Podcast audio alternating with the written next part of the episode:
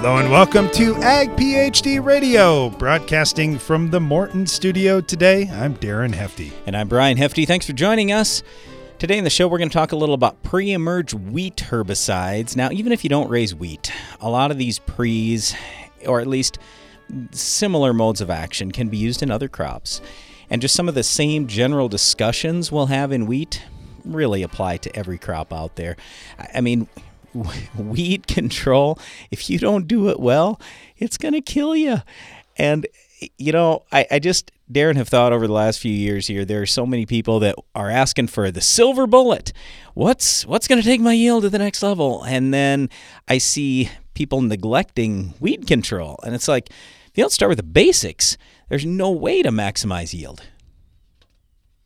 Yeah, exactly. No, there's no no question about that. It, it always comes back to the basics, no matter what we're working on. All right. So, in terms of pre-emerge wheat herbicides, we usually talk about three different chemistries. The first one, Sharpen, it's a PPO. So, it's a little different mode of action than you're going to be used to in wheat. We use it all the time, that mode of action in soybeans and sometimes in corn. But with that Sharpen pre-emerge, it's fantastic on broadleaves. Now, it's not the cheapest thing. You're probably going to spend $10, $12 an acre to get a couple ounces of sharpen. But let's say you have a kochia disaster. Well, that's what you got to start with. Hey, let me let me just switch gears here just a little bit with that discussion, Brian, because you say, well, it's not the cheapest thing out there. I don't really care how much stuff costs. I care what my return on investment is going to be.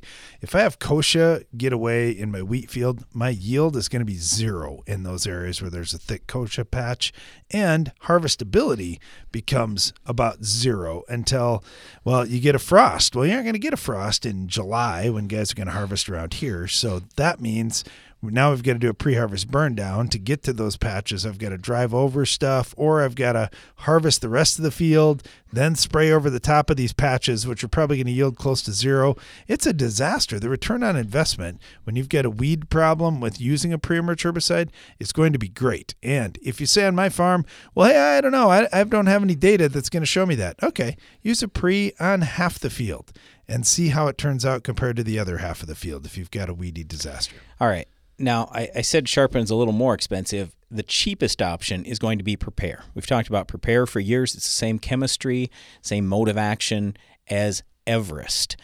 But anyway, it's ALS. So obviously, it's not going to kill your ALS resistant weeds, but it's got good activity in a lot of different grasses, including some of the brome species. And it's not too bad on many of the winter annuals and a number of other broadleaf weeds that are not ALS resistant. And then the third group is newer. Group 15. So we use that all the time in corn, a lot of times in soybeans, but in wheat, there's only one Group 15 herbicide labeled. That's Zidua, or at least I should say that mode of action, that um, that active ingredient. That active ingredient that's in Zidua is also the same one that's in Anthem Flex. So Anthem Flex is just a combination of that Group 15 plus a burn down product, AIM, that has no residual and is a PPO. So Anthem Flex is the way a lot of guys go, but the point here is there are three different pre-emerge modes of action we talk about all the time and we just encourage you to check one of those out if you're not using a pre in wheat right now. But we'll talk about pre-emerge wheat herbicides a little more as we go throughout the show today. Right now let's get to the ag phd mailbag all right, Brian, let's talk a little calcium here. Uh, this one comes in from Nelson. He said, uh, Hey guys, uh, I've got a field in Colorado here that I have grid sampled this fall. And I got high base saturation magnesium uh, up to 32%. Wait, you, you didn't give me high magnesium. Are you sure we're talking the right ones? Uh, Who is this for? And Nelson. where's it at? Yeah, I don't have Nelson's.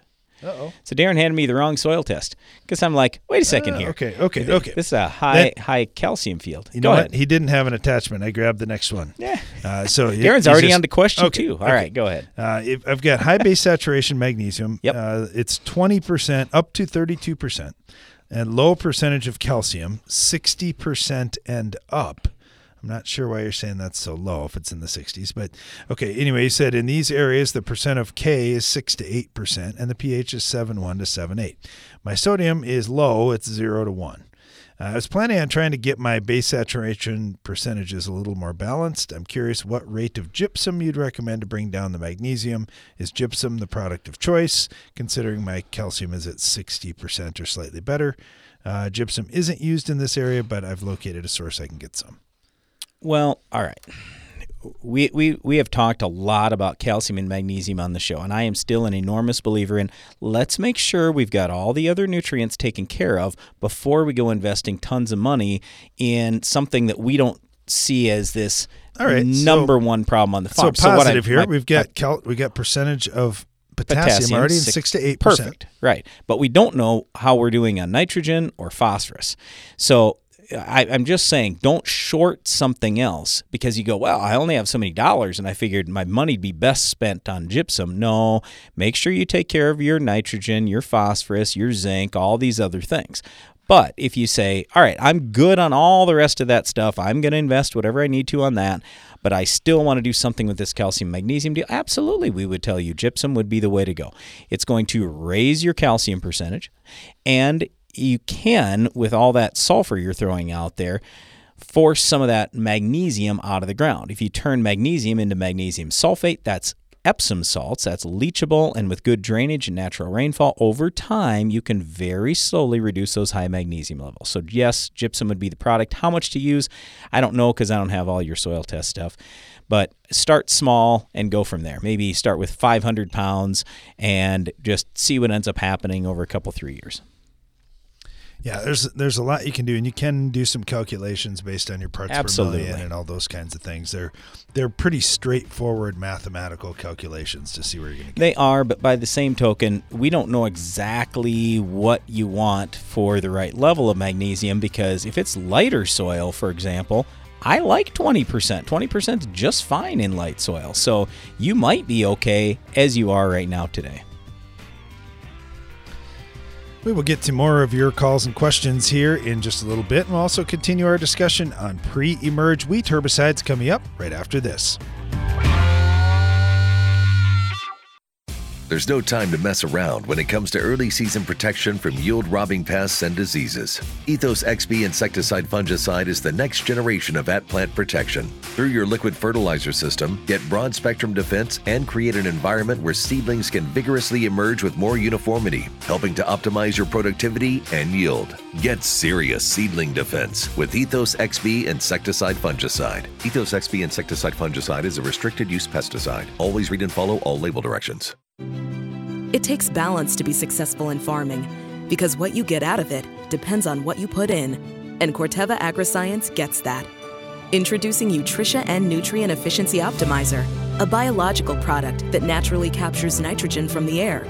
It's a sustainable way to add balance to your traditional nitrogen methods and maximize your yield potential. Embrace a balanced approach to nitrogen management this season by visiting corteva.us. There's an innovative new soybean herbicide on the market that's helping close the door on weed resistance and open new doors to productivity.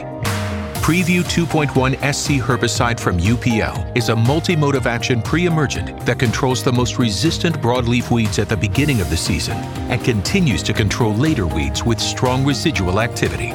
Ask your retailer about Preview 2.1 herbicide from UPL and always read and follow label directions. When we told growers that New Bayer Premium Trivolt herbicide for corn delivers visibly clean fields for up to eight weeks, they were a bit skeptical. Um, we'll see how it works. So we decided to prove it. We set up cameras in multiple cornfields, treated them with Trivolt, and filmed for 24 hours a day. For eight weeks, we saw a variety of weather conditions, and Trivolt worked. See for yourself at trivoltinaction.com. Trivolt is a restricted use pesticide. Consult your state pesticide regulator for specific restrictions. Read and follow pesticide label directions.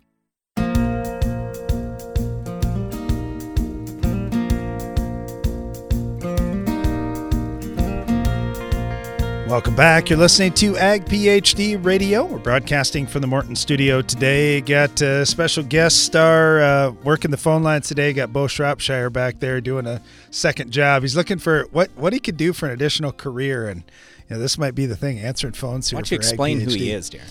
Uh, of course, uh, if you're listening today, you, you probably recognize the name Bo Shropshire. Where where'd we hear about him from?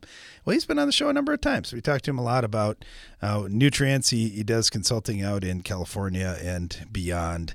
Uh, helping folks with their soils. And we got in some good discussions today. You wanted to see where all this drain tile was going that we were talking about out here and, and some of the other things. So took a little farm tour this morning. Had some good discussions uh, to to kind of kick the day off. He's in town this week for the Neal Kinsey seminar that's coming up uh, Tuesday, Wednesday, Thursday. There's still time to sign up for that. Um, if you want to catch it online, especially, I think we're going to get some pretty nasty weather that might make travel here a little bit tough to to get to. Yeah, but if you get here tomorrow, you should be fine. Yeah, if you get here tomorrow before you're- it starts, and plan on staying till the yeah, end of the then day you're, then Thursday. you're then you're locked in for a few days, and that's that's not a bad thing.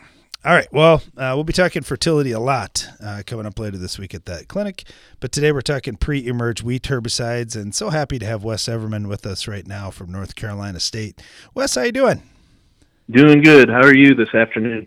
Well, we are doing pretty well. Sun's shining out there, and you know it won't be too much longer, and guys will be back out in the field here. But uh, I'm guessing North Carolina might be a little different story. Maybe you guys are already out there.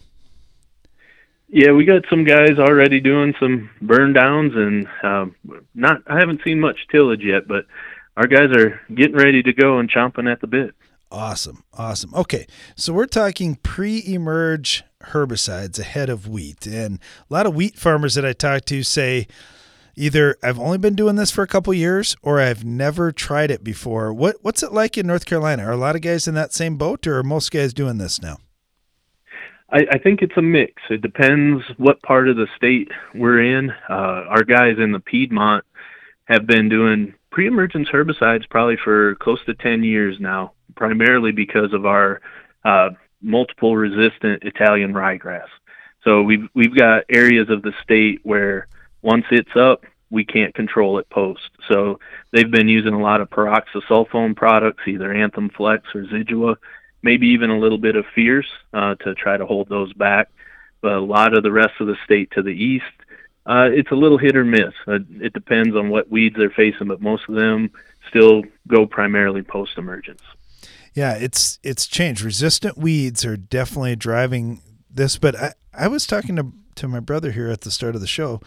I think I should look at it just from a standpoint of will it get me more yield? Period. And and sure, there's there's some help like the Italian ryegrass. I know farmers we talk to in your area say I'm not going to go back to the old way. I got to use this to stop Italian ryegrass.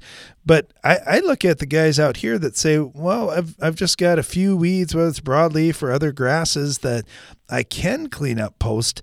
But if I take them out early and I don't have that weed competition, I could get more yield, and and the more yield part is this, the part that really excites me.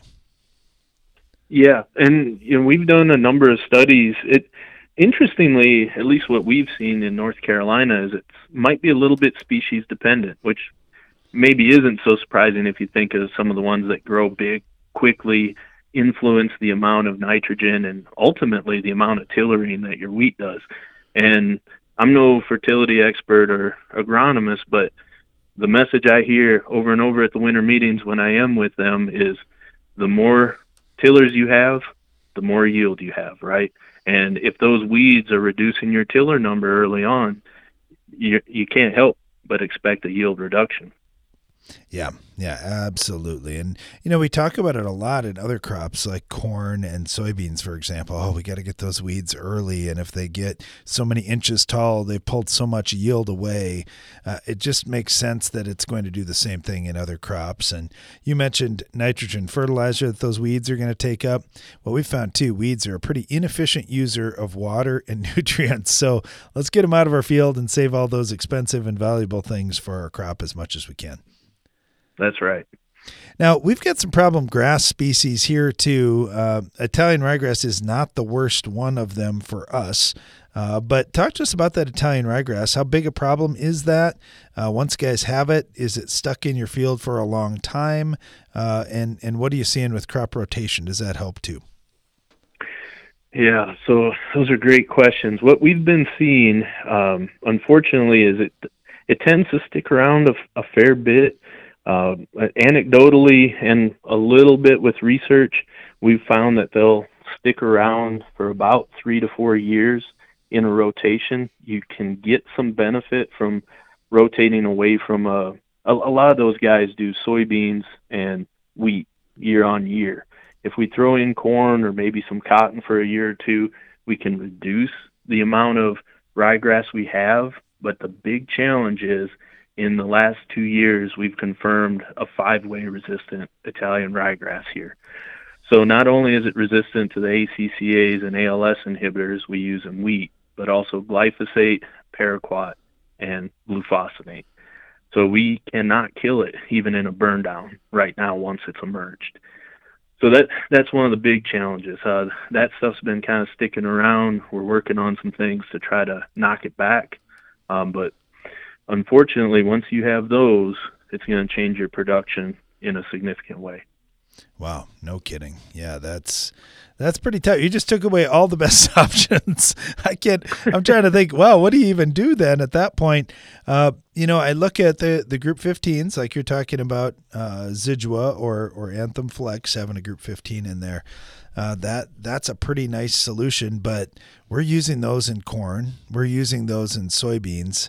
Uh, it seems like a matter of time before we might lose that option too, if that's our only one we've got and yeah, that's that's the big concern. Um, we we're on the cusp of confirming Group 15 resistance in Palmer amaranth in the state, but other states have already confirmed that resistance. And in Australia, where they have big ryegrass issues, they've confirmed Group 15 resistance in ryegrass already.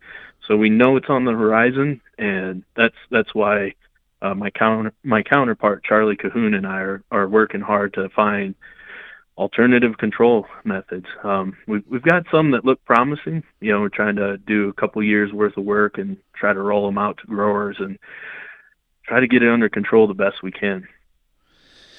Yeah, not a not an easy weed to deal with, especially when you've got a grass crop as well. One advantage though that we often see with wheat is if we can get early establishment, we can choke things out.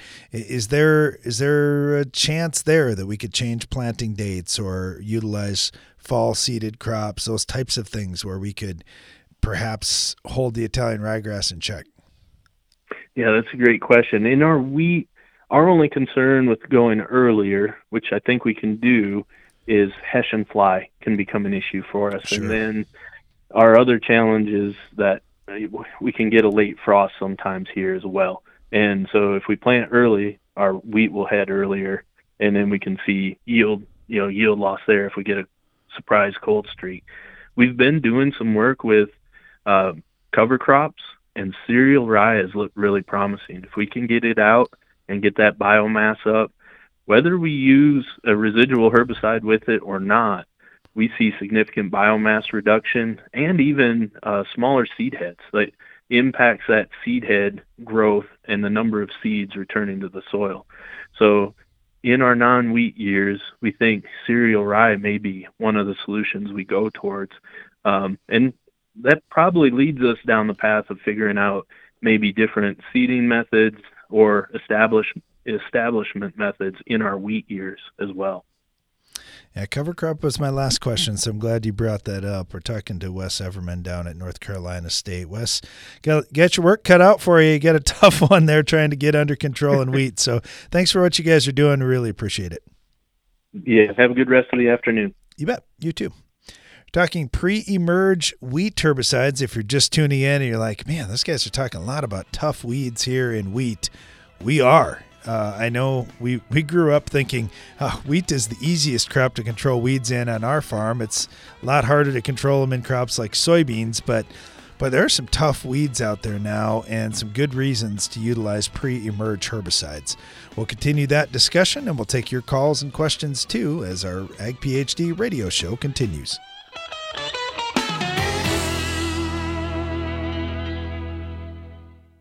Think ahead to planting. Schedule your planter inspection with the experts at C&B. Make sure your equipment is in top shape and ready for the field this spring. C&B is your local John Deere dealer offering expert service and customer commitment. Learn more or schedule your appointment online today at deerequipment.com. Get your planter ready for spring with Germinator closing wheels from Farm Shop MFG. And now, when you buy 12 rows or more, get free shipping or 20% off an end zone bin system. Offer good while supplies last, so order yours today at farmshopmfg.com. In 1923, Bert R. Benjamin had a vision an all purpose tractor that could do more. With that, the Farmall was born. This year, Case IH is celebrating 100 years of Farmall. 100 years of milestones, 100 years of innovation, passion, grit. And they're doing it through your stories. Share them at farmall100.com. One lucky storyteller will win their own Farmall. The tractor that is the one for all. This is Officer Jones calling for backup. 10-4. Location? Craver back 40. Looks like we've got Palmer amaranth, kochia, some common water hemp. Resistant weeds. Copy that. You'll need a good tank mix partner. I'm sending Tough 5EC. Come out with your hands up! Guys, we're surrounded. Crack down on repeat offenders. Add Tough 5EC to your post emergence tank mix. Learn more at tougfonweeds.com. Always read and follow label directions. Tough is a registered trademark of Belchim Crop Protection. Warehouse, what can we do for you? Yeah, I'm looking for some nitrogen. All right, we're running low and it's awful pricey, but uh, let me check. Hold. The answer to low supply and high prices for nitrogen is Envita, a microbe with systemic nitrogen fixation. Envita works throughout the foliage and roots, providing a right place, right time source of nitrogen to maximize yield in corn, wheat, and soybeans. Yeah, we're all out, but. You know what? I'll take some of that Envita. That's what I was going to recommend. Book your Envita while supplies last. Get more durability for less downtime with Soil Warrior strip tillage from Environmental Tillage Systems. Improve fertilizer efficiency and reduce passes and fuel usage. Now that's ROI. Learn more about ETS at soilwarrior.com. With superior materials, craftsmanship, and best in class warranty, a Morton machine storage or workshop is built to stand the test of time. To learn how we can help you expand your farm operation, visit mortonbuildings.com. Did you know soybean diseases like white mold and sudden death syndrome can survive in your soil even after rotating crops? Prevention of these diseases is a constant battle, and yield loss from an infection can be devastating. The right management plan makes all the difference. Keep your beans safe with Heads Up seed treatment. Heads Up guards your seed from both white mold and SDS. Stay protected and profitable by asking your seed dealer for Heads Up. Learn more at headsupst.com.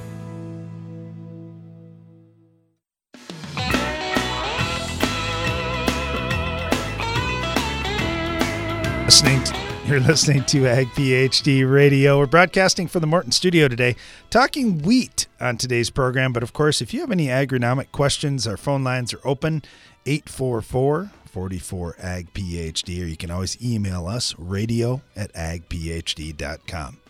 Let's head out to Washington. Got our friend Kirk Sager out there with FMC. Kirk, how you doing?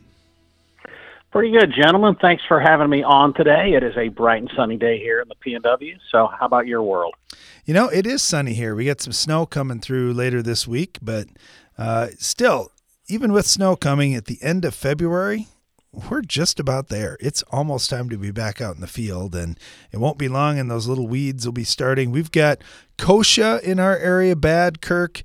We've got wild oats that like to come. We've got some cheatgrass that, that likes to come that may not have had enough moisture last fall to get started, might be started this spring. Uh, maybe even little Italian ryegrass. We just got some really bad news from Wes Everman out at North Carolina State that there's five way resistant Italian ryegrass. And he said one of the only things that's working is Anthem Flex. What what are you seeing out in your way?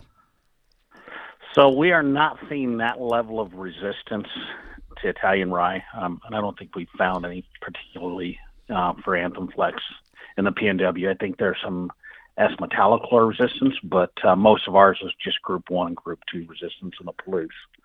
Um, so Anthem Flex is still working well for your grassy weed control. Awesome. Yeah, Wes was saying in North Carolina that's that's what they got to do. They don't have hardly anything else that works anymore. So how do we protect Anthem Flex? How do we make sure that chemistry sticks around for a long time? Um, rotate chemistries or sites of action, I guess, would be the number one. Don't just beat it to death. I mean, if you're going to use peroxide Anthem Flex in your winter wheat or your spring wheat, use Outlook or S metolachlor in your spring wheat. Um, You know, the other thing is be out ahead of the germination window. Like you said, we've still got things that are going to come. Use a high and use a high enough rate that we cover the entire germination window, um, and make sure that we get the get the job done season long, and we don't expose some of those later germinating uh, uh, weeds to a low rate. So, rate and timing. Got a question for you. In, in in your part of the world, I know there are some guys that like to uh, to no till things. There are other guys that like to do tillage. Have you noticed a difference? Are, are you seeing better performance in one situation or the other, or does it change up the timing of application? Like for example, in the Dakotas, a lot of the no till guys like to put stuff out just a little bit earlier to give you just more chance of catching some moisture. Um, you know, it, we perform better under all uh, under equally under con- the same conditions. Some of that comes down to, especially when you get to no-till, is just residue. We can tie up on residue, and which means we need more rain and more moisture to get it off the residue and into the soil. Um, you know, the problem you run into with conventional tillage is you've got to hit that magic window between yeah, you have to working it and getting a rain, a timely rain, um, before you um, the, the weeds germinate. I'm a pre-plant guy myself. I think we do a lot better job pre-plant in most situations. So if, if you're doing tillage, as soon as you pull out of the field, put your anthem flex down. Sure. Um, you know, but uh, when when we look at it, Kirk, uh, I think a lot of guys get focused on these grasses, like we were talking about Italian ryegrass. Uh, I think about all the help we get on small seeded broadleaves too. We're using these group 15s and other crops in some cases primarily to try and get some additional residual help on some of these broadleaves. Well, what are some of those key ones that you see a big difference where guys uh, leave a, a check strip, whether on purpose or by accident, in some of those fields? I know sometimes you see this little weedy patch that, ah, okay, let's see what came through where we didn't get our pre on. You know, we see a lot of broadleaves, and they don't maybe not qualify for control, but we get suppression. You know, your prickly lettuce, especially for wheat, your prickly lettuce, your tansy mustard, your fiddleneck tarweed, even your catchweed bedstraw. We see pretty good efficacy on it uh, when you compare it to the untreated checks. And sometimes it's not complete control, but you hit your post herbicide window with smaller weeds to control. Absolutely. Yeah, the the size of the weeds when you're coming back for that second pass is such a big deal. And you know, we're talking pre-emerge herbicides for wheat today. We aren't talking about hey, you do one thing and your field's perfect the whole rest of the year, but it does let you get off to a lot better start and let that wheat uh, maybe tiller out a little better, fill in a little better, and hopefully shade out that next uh, next flush of weeds coming. Exactly, and and I think you guys have said it before on this, and this is Anthem Flex fits perfectly into having a plan and putting it in motion and get you off to a good start. Hey, one thing too, Kirk, when you think about that, we're, we're talking about the Group 15 part of Anthem Flex, but let's not forget about that PPO and their AIM. Uh, that's pretty nice burn down helper. What what kind of rate of AIM are you getting with the standard rates guys are using of Anthem Flex, and, and what should they expect out of that? Um, number so you're getting a helper rate. You're getting that oh six tenths to three quarters of an ounce of AIM in with your Anthem Flex. So you're getting a nice helper for your your uh, paraquat or your glyphosate. Um, it's not going to be a standalone for your kochia. You're going to need something else in there to help it out uh, at those lower rates, but it is a nice helper for your glyphosate and your paraquat. Yeah, absolutely. Kind of a, a, nice two mode of action product that, that a guy can use pre. You're going to get the residual portion out of the group 15 uh, and some burn down help out of the aim that's in there too. Talking with Kirk Sager here, uh, and we got lots more we could talk about in wheat today. We're just talking about the pre's, but uh, Kirk, we'll sure have you back again sometime. Talk a little about the fungicides and some of the other things you're doing. All right. Thank you very much, guys. You bet. Have a good day. As we were talking about these pre's, Darren, it just got me thinking about the pre's that don't have residual because you mentioned AIM there. But we got to talk about Roundup at least a little bit. Roundup still is very effective in a lot of fields, may not kill all your weeds on your farm, but it's still a really nice product for burn down. Does great on most grasses, and you can throw things like I mentioned earlier with it Sharpen, Anthem Flex, Prepare, Zidua those can all be tank mixed with Roundup in your burn down. Another one that I do get questions about as well is Valor. So people say, well, wait a second, can't I use Valor in wheat? No, um, you got to use that a month in advance. So to me, it just doesn't fit in a lot of situations. I mean, it's possible that you could use Valor, but think about this. If let's say you used Valor in okay, let's say you harvest a wheat crop, then you then you immediately spray Valor. You come back and plant your next wheat crop a month later, winter wheat. Well, during that month, a lot of the Valor got used up. And it's one of the things we talk about all the time where if we're going to use a pre emerge herbicide, we want it to get us to crop canopy. Well, if you have to spray your Valor a month in advance, your odds of getting to crop canopy are not real great. So, well, it could be used a month in advance. We don't usually talk about that as a true wheat pre emerge herbicide. Uh, also, I, I just wanted to go through costs again here. I mentioned Sharpen, but I didn't mention some of these other products. So Sharpen for a couple ounces roughly costs twelve dollars. Prepare the difference here, and again, Prepare is that ALS. It's the same active as Everest 3.0. But anyway, Prepare is a great pre-emerge herbicide. It's just that it's more active in high pH soils. So you can see this right on the label, even it will tell you that. But typically we're running zero a lot of people are running 0.2 ounces in the high ph ground so anything above 7 or especially above 7.4 that costs $4 if you want to run the higher rate 0.3 ounces in low ph well that only costs you $6 it's $6 an acre and the nice thing with prepare just like with sharpen it's got burn down activity and residual control so you get both now, I'm not saying it's the perfect burn down all by itself, but I am saying it it really helps. And then with Anthem Flex, the rate most people are using is around it's going to cost around $11, Zidua around 15. And again, Anthem Flex is the active ingredient found in Zidua and the active ingredient that's found in AIM. So two different modes of action in that Anthem Flex. But anyway, I would just really encourage you if you haven't used a pre-emerge wheat herbicide before, at least try some. And especially where you want to use this is in your weediest fields or the weediest areas of fields. I, we we talk to people all the time that are so frustrated about their weed control, and I, I'm like, well, we've got lots of options. It's just yeah, it costs a few dollars, but if you just take a pre-approach and post, you should get your weeds under control in wheat. Stay tuned.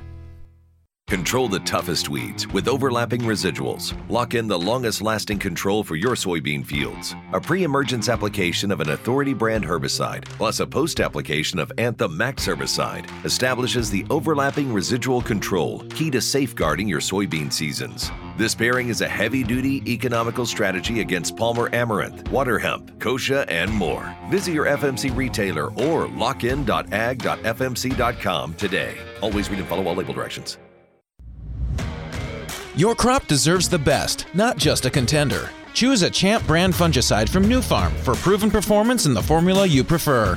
Champ Formula 2 Flowable offers exceptional mixing and stability in a liquid copper. Champ Ion comes supercharged for superior coverage in a dry formulation.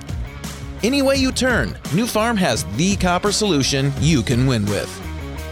Put a champ in your corner at nufarm.com/uscrop. You can count on AgroLiquid for precision crop nutrition. When you don't get all your potash down in the fall, when weather or market prices change your management strategy, or when you want to balance your fertilizer program with micronutrients. AgroLiquid is ready with the products and application flexibility you want for in season crop nutrition and the research proven results you need. AgroLiquid. Apply less, expect more. Find a retailer at agroliquid.com. Ag PhD has one mission to give you the knowledge you need to make your farm more successful. That's why every issue of the Ag PhD Insider magazine features crop fertility and pest management tips, insights into the world's highest yielding farmers, updates and results from our in-field research trials, as well as the latest agronomy information from Brian and Darren Hefty. We put it all in one place so you can make your farm more productive and profitable. Subscribe to the Ag PhD Insider at agphdinsider.com. coming! The weeds are coming! Hey, Paul Revere! This whole midnight ride thing is getting But really. the HPPD resistant weeds are coming. We've got Verdict herbicide. Verdict herbicide? Yeah, it's a non HPPD corn pre herbicide from BASF. Oh, well then, get some sleep. Yeah, will do. The weeds are coming! Switch to Verdict herbicide! Always read and follow label directions! Win the war against weeds in your soybean fields with fierce herbicides from Valent USA.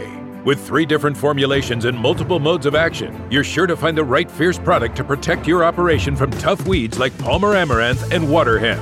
Give your soybeans a strong, clean start with up to eight weeks of residual control with the powerful pre emergence protection of Fierce Herbicide. Ask your local retailer or visit valent.com slash fierce to find the right fierce formulation for you. Always read and follow label instructions.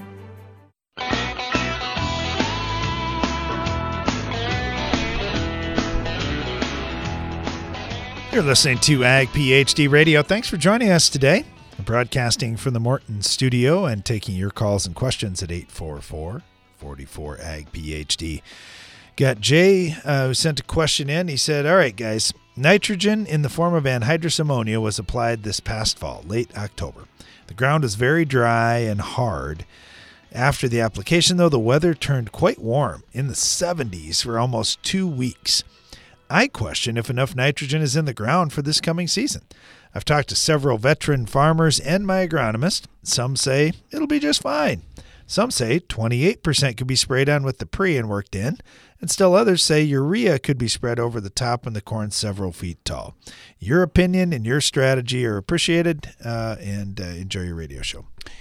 Okay, so if it's me, I am going to figure I've got enough to get me through the spring. And then I would do pre side dress nitrate tests, and then I would put more nitrogen on this summer if necessary. I don't think there's any point in panicking right now. We because also we don't know what's going to happen with the weather this spring. Let's say it's warm and relatively dry, you might get all kinds of organic matter mineralization that would make up for any nitrogen you might have lost. So we just we don't really know at this point. Testing is the way to find out, but uh, I I I mean if I'm doing it, this is how I would most likely do it. Now, I will say, we raise a bunch of silage on our farm, and I'm I I now am a pretty big believer in if if I've got heavy soil, my my ground can handle the nitrogen. I'd like to get as much of that out up front as possible, so I push my growth as high as possible. It's a little different than the grain discussion we usually have. I'm after tonnage. So in that case, I might do more in the spring, but again, I don't know exactly what your soil will hold. I don't know exactly how much you put on last fall. I don't know what your soil test said from last fall and how much nitrogen was already in the soil. So I got a lot of unknowns. I'm guessing on all those things, and I hate guessing. So since I'm simply guessing, then I'm going to say I'm probably not going to put anything on up front. I'd probably just do it at side dress. I will say too, I don't like throwing urea over the top of the crop. I, I mean, a lot of people do it. I know that. But to me, it just burns the crop. And also, I have more risk of loss that if I don't get a rain in a couple of days or if I don't have a stabilizer on it, I mean, I'm going to start losing some. So I like liquid 28% either injected or done with like a Y drop or, you know, laid on the soil surface. So that's what I prefer. But uh, obviously, there are many ways to do it. So, anyway, those are my thoughts. All right, uh, let's take a call here. We've got Phil with us over in Michigan. Wants to talk a little safety. How you doing, Phil? We're doing pretty good, guys. Uh, uh, here's the situation. I went over to Fremont, Michigan, uh, which is about 25, 30 miles away from my home base in Shelby. And uh, on the way back uh, on M120, all of a sudden I see this big payloader on the side of the road. I slow down, I go past him.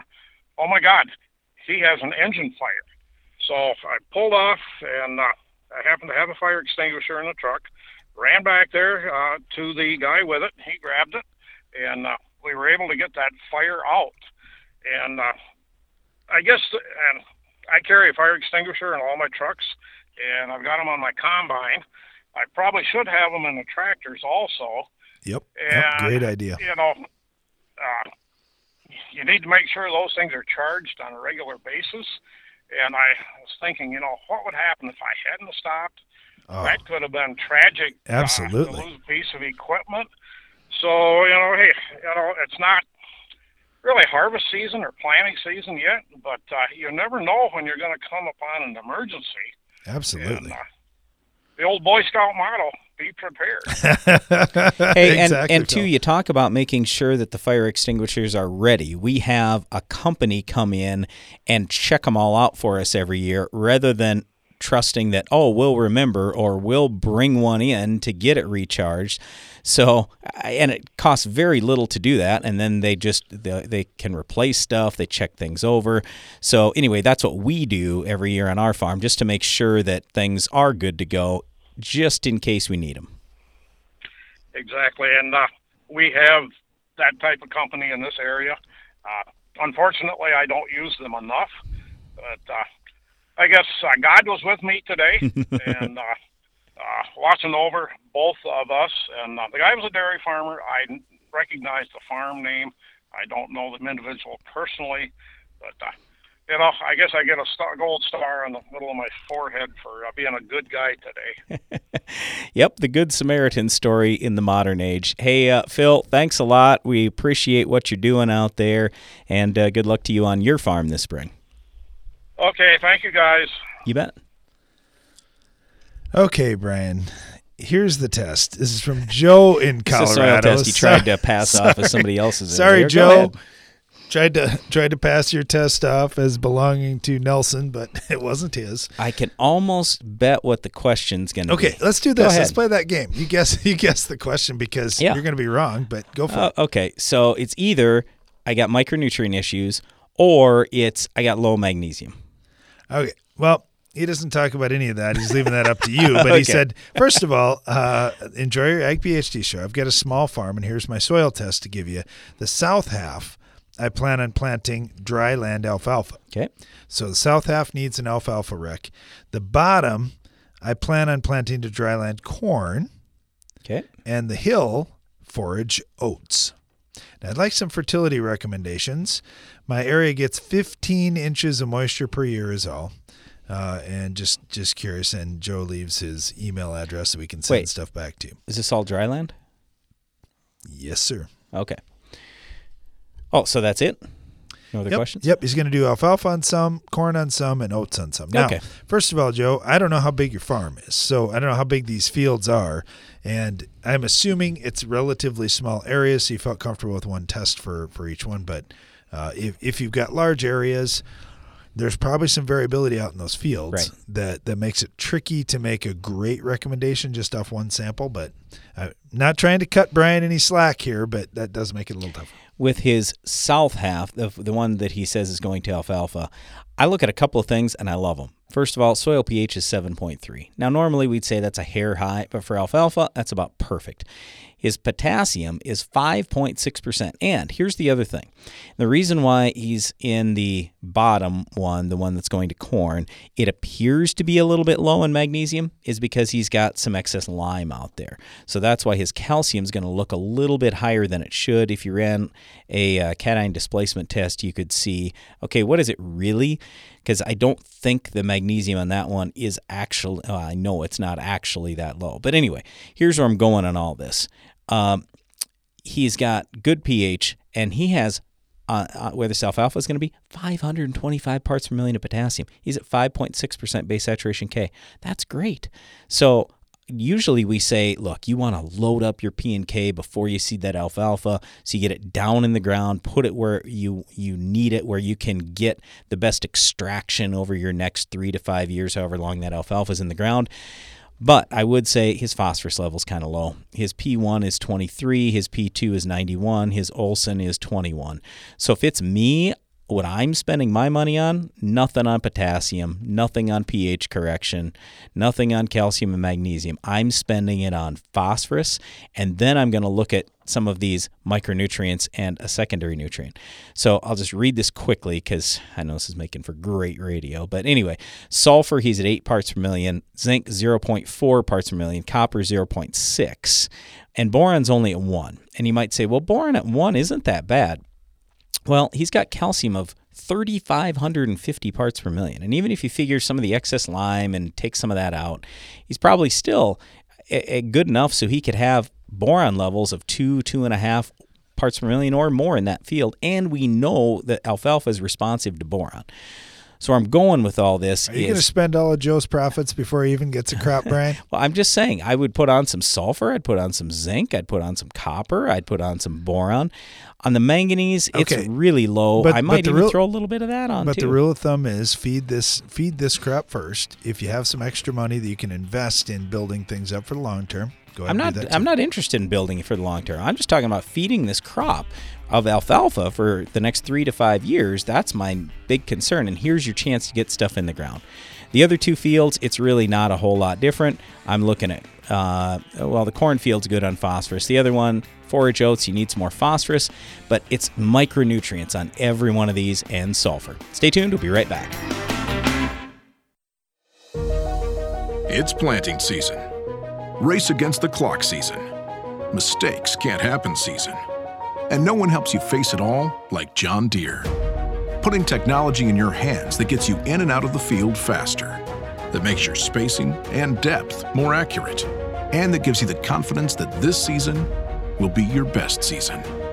See what you have to gain at johndeere.com slash gain This season, get medieval on Rhizoctonia with the powerful protection of Excalia fungicide from Valent USA. Here to shield your sugar beets from the treachery of Rhizoctonia, Excalia delivers excellent staying power, keeping your sugar beets from being conquered. Stay one step ahead of Rhizoctonia with the powerful protection of Excalia. Ask your retailer or visit valent.com slash Excalia to learn more. Always read and follow label instructions. The value of your farm building is in its ability to protect what's stored inside. That's why Morton Buildings ensures that every machine storage and insulated workshop we build will provide superior strength and durability. As a 100% employee owned company, we're all committed to being the industry leader with a focus on innovation, service, quality, and most importantly, customer satisfaction. To get started on your next project, please visit mortonbuildings.com.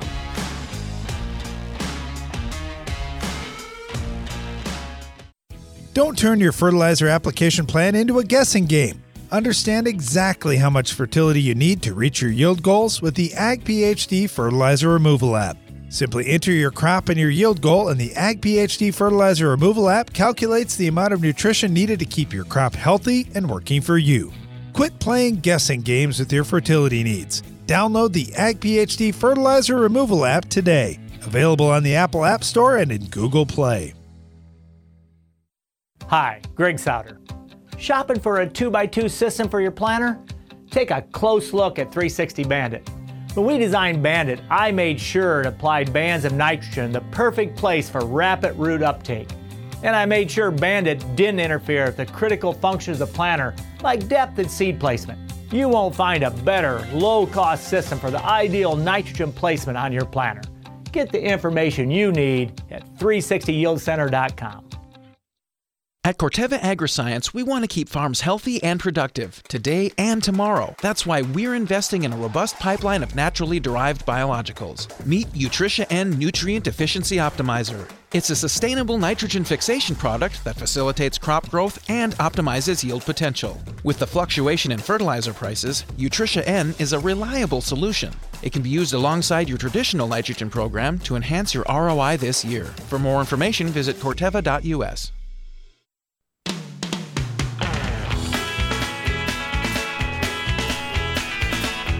Welcome back. You're listening to Ag PhD Radio. Our phone lines are open at 844 44 Ag PhD, or you can email us here in the Morton studio, radio at agphd.com. That last question uh, from Joe with three different crops, it's kind of interesting. We were kind of rushed a little bit there at the end just to, to say for alfalfa, man, this is your one shot to get nutrients down deep, especially nutrients that don't move around like phosphorus. And especially when you only get 15 inches of rain. So And you're going to be frozen for a good chunk of the year. Right. So two things. Number one, nutrients aren't going to move much with only 15 inches of rain. So you definitely want them down in the root zone. The next thing is nutrients go into the plant with moisture. Well, your moisture levels on the soil surface are going to be sketchy a lot of the year, but down in soil deeper, you probably you probably have a better shot of having moisture and getting those nutrients into the plant. So what we're saying is with the same fertilizer dollar investment over 3 years, you're ahead to put a lot of these nutrients that don't move like phosphorus and zinc and copper, for example, down in the ground a little bit where the crop can use them and where it has a better chance for recovery.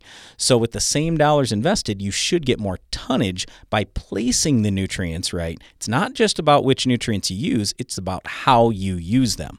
But then the other thing is it's more important for you when you're in a 15 inch moisture environment to do the right things fertility wise. Because if your crop starts to run short on any one nutrient, and I don't care what it is, even if it is boron or you know some nutrient you know you rarely think about, well, you know what your plant does? It starts bringing more water in. Even if it doesn't need the water, it's bringing water in trying to get the nutrient that it's short on.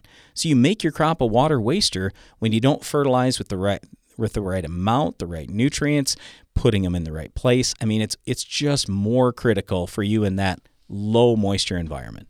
But yeah, in when we talk about the short-term crops, oats and corn and stuff like that, I, I mean, you got a chance every year to make corrections. But with alfalfa, this is your one shot for the next 3 to 5 years. All right, thanks for the questions. We really appreciate that. Uh, this one comes in from Zach.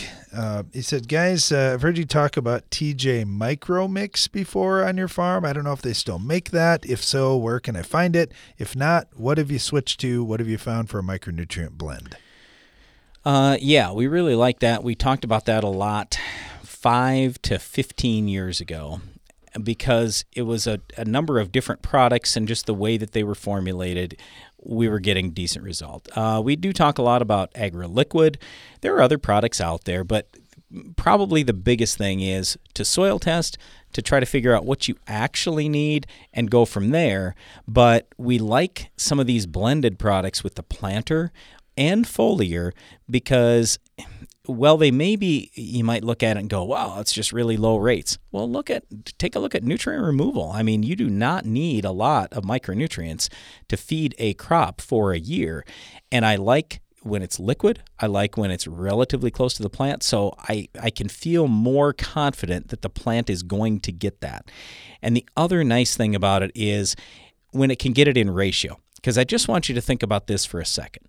Let's say that we're putting dry fertilizer out and I've got all these different fertilizers I'm putting on. Let's say I got a copper pellet, a zinc pellet, a boron pellet, just as an example for micronutrients. Okay, so the odds that the plant at the exact same time is going to hit each one of those, the copper, the zinc, and the boron, are pretty slim. Think about it for yourself and your own body. What do they say? It's eat a balanced diet. It's not eat all steak one day all whatever green beans the next day, and the next day eat all fiber. I mean, that's usually where's the, uh, where's the ice cream? right. Come on. Okay, maybe day four is all the ice cream.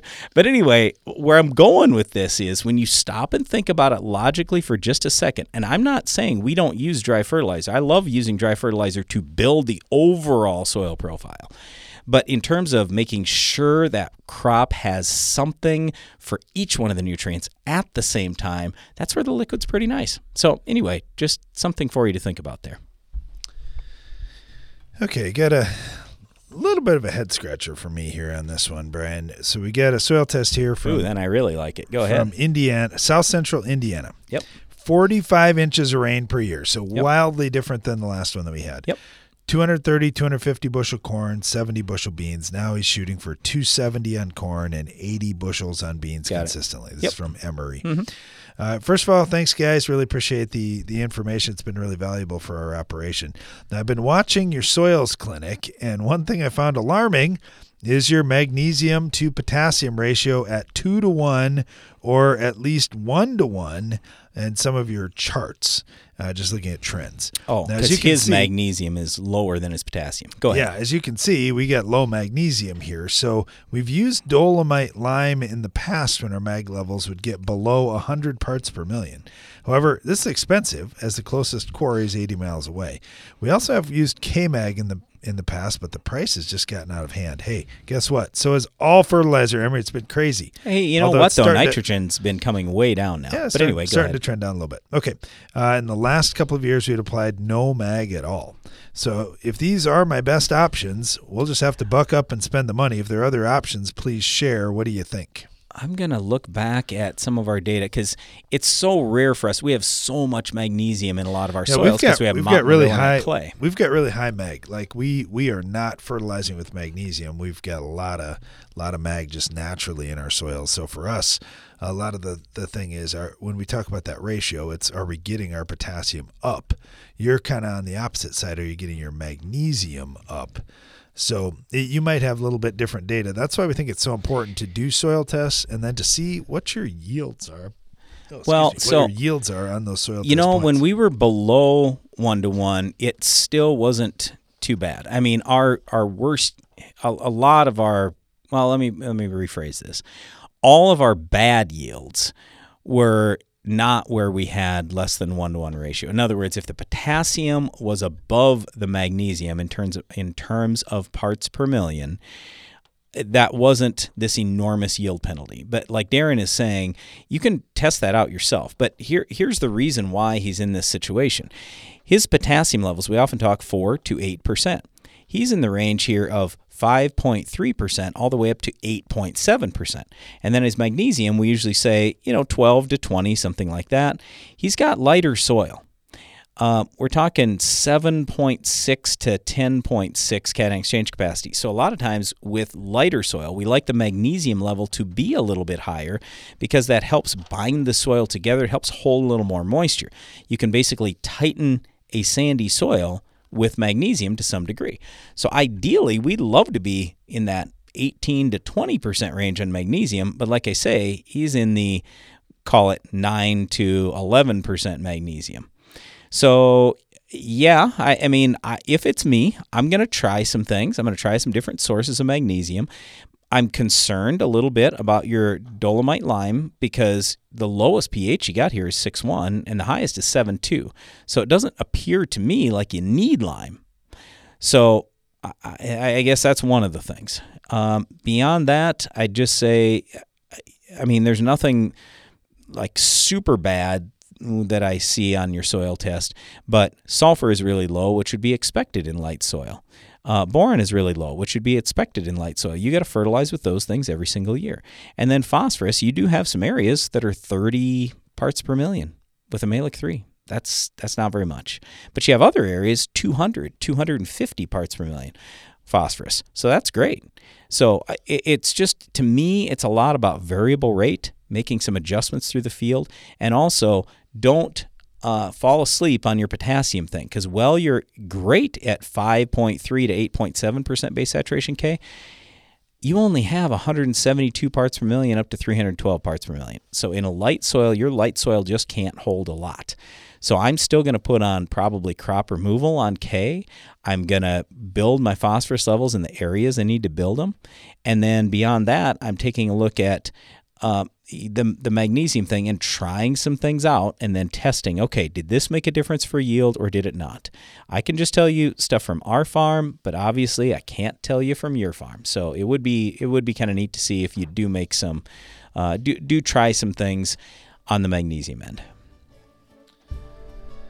Right, thanks for those questions. We really appreciate it. As we mentioned earlier in the show today, we've got Neal Kinsey coming to town here the next three days. If you're interested in hearing from one of our mentors on fertility and soils, you can check out all the details at agphd.com and you can even watch the workshop. It's a three day workshop. You can watch it from the comfort of your own home if you would like. Uh, so sign up there again, agphd.com. Just click on the events and look for the Neal Kinsey seminar. Thanks for joining us on today's program. We really appreciate it. Be sure to join us again each weekday for more Ag PhD Radio.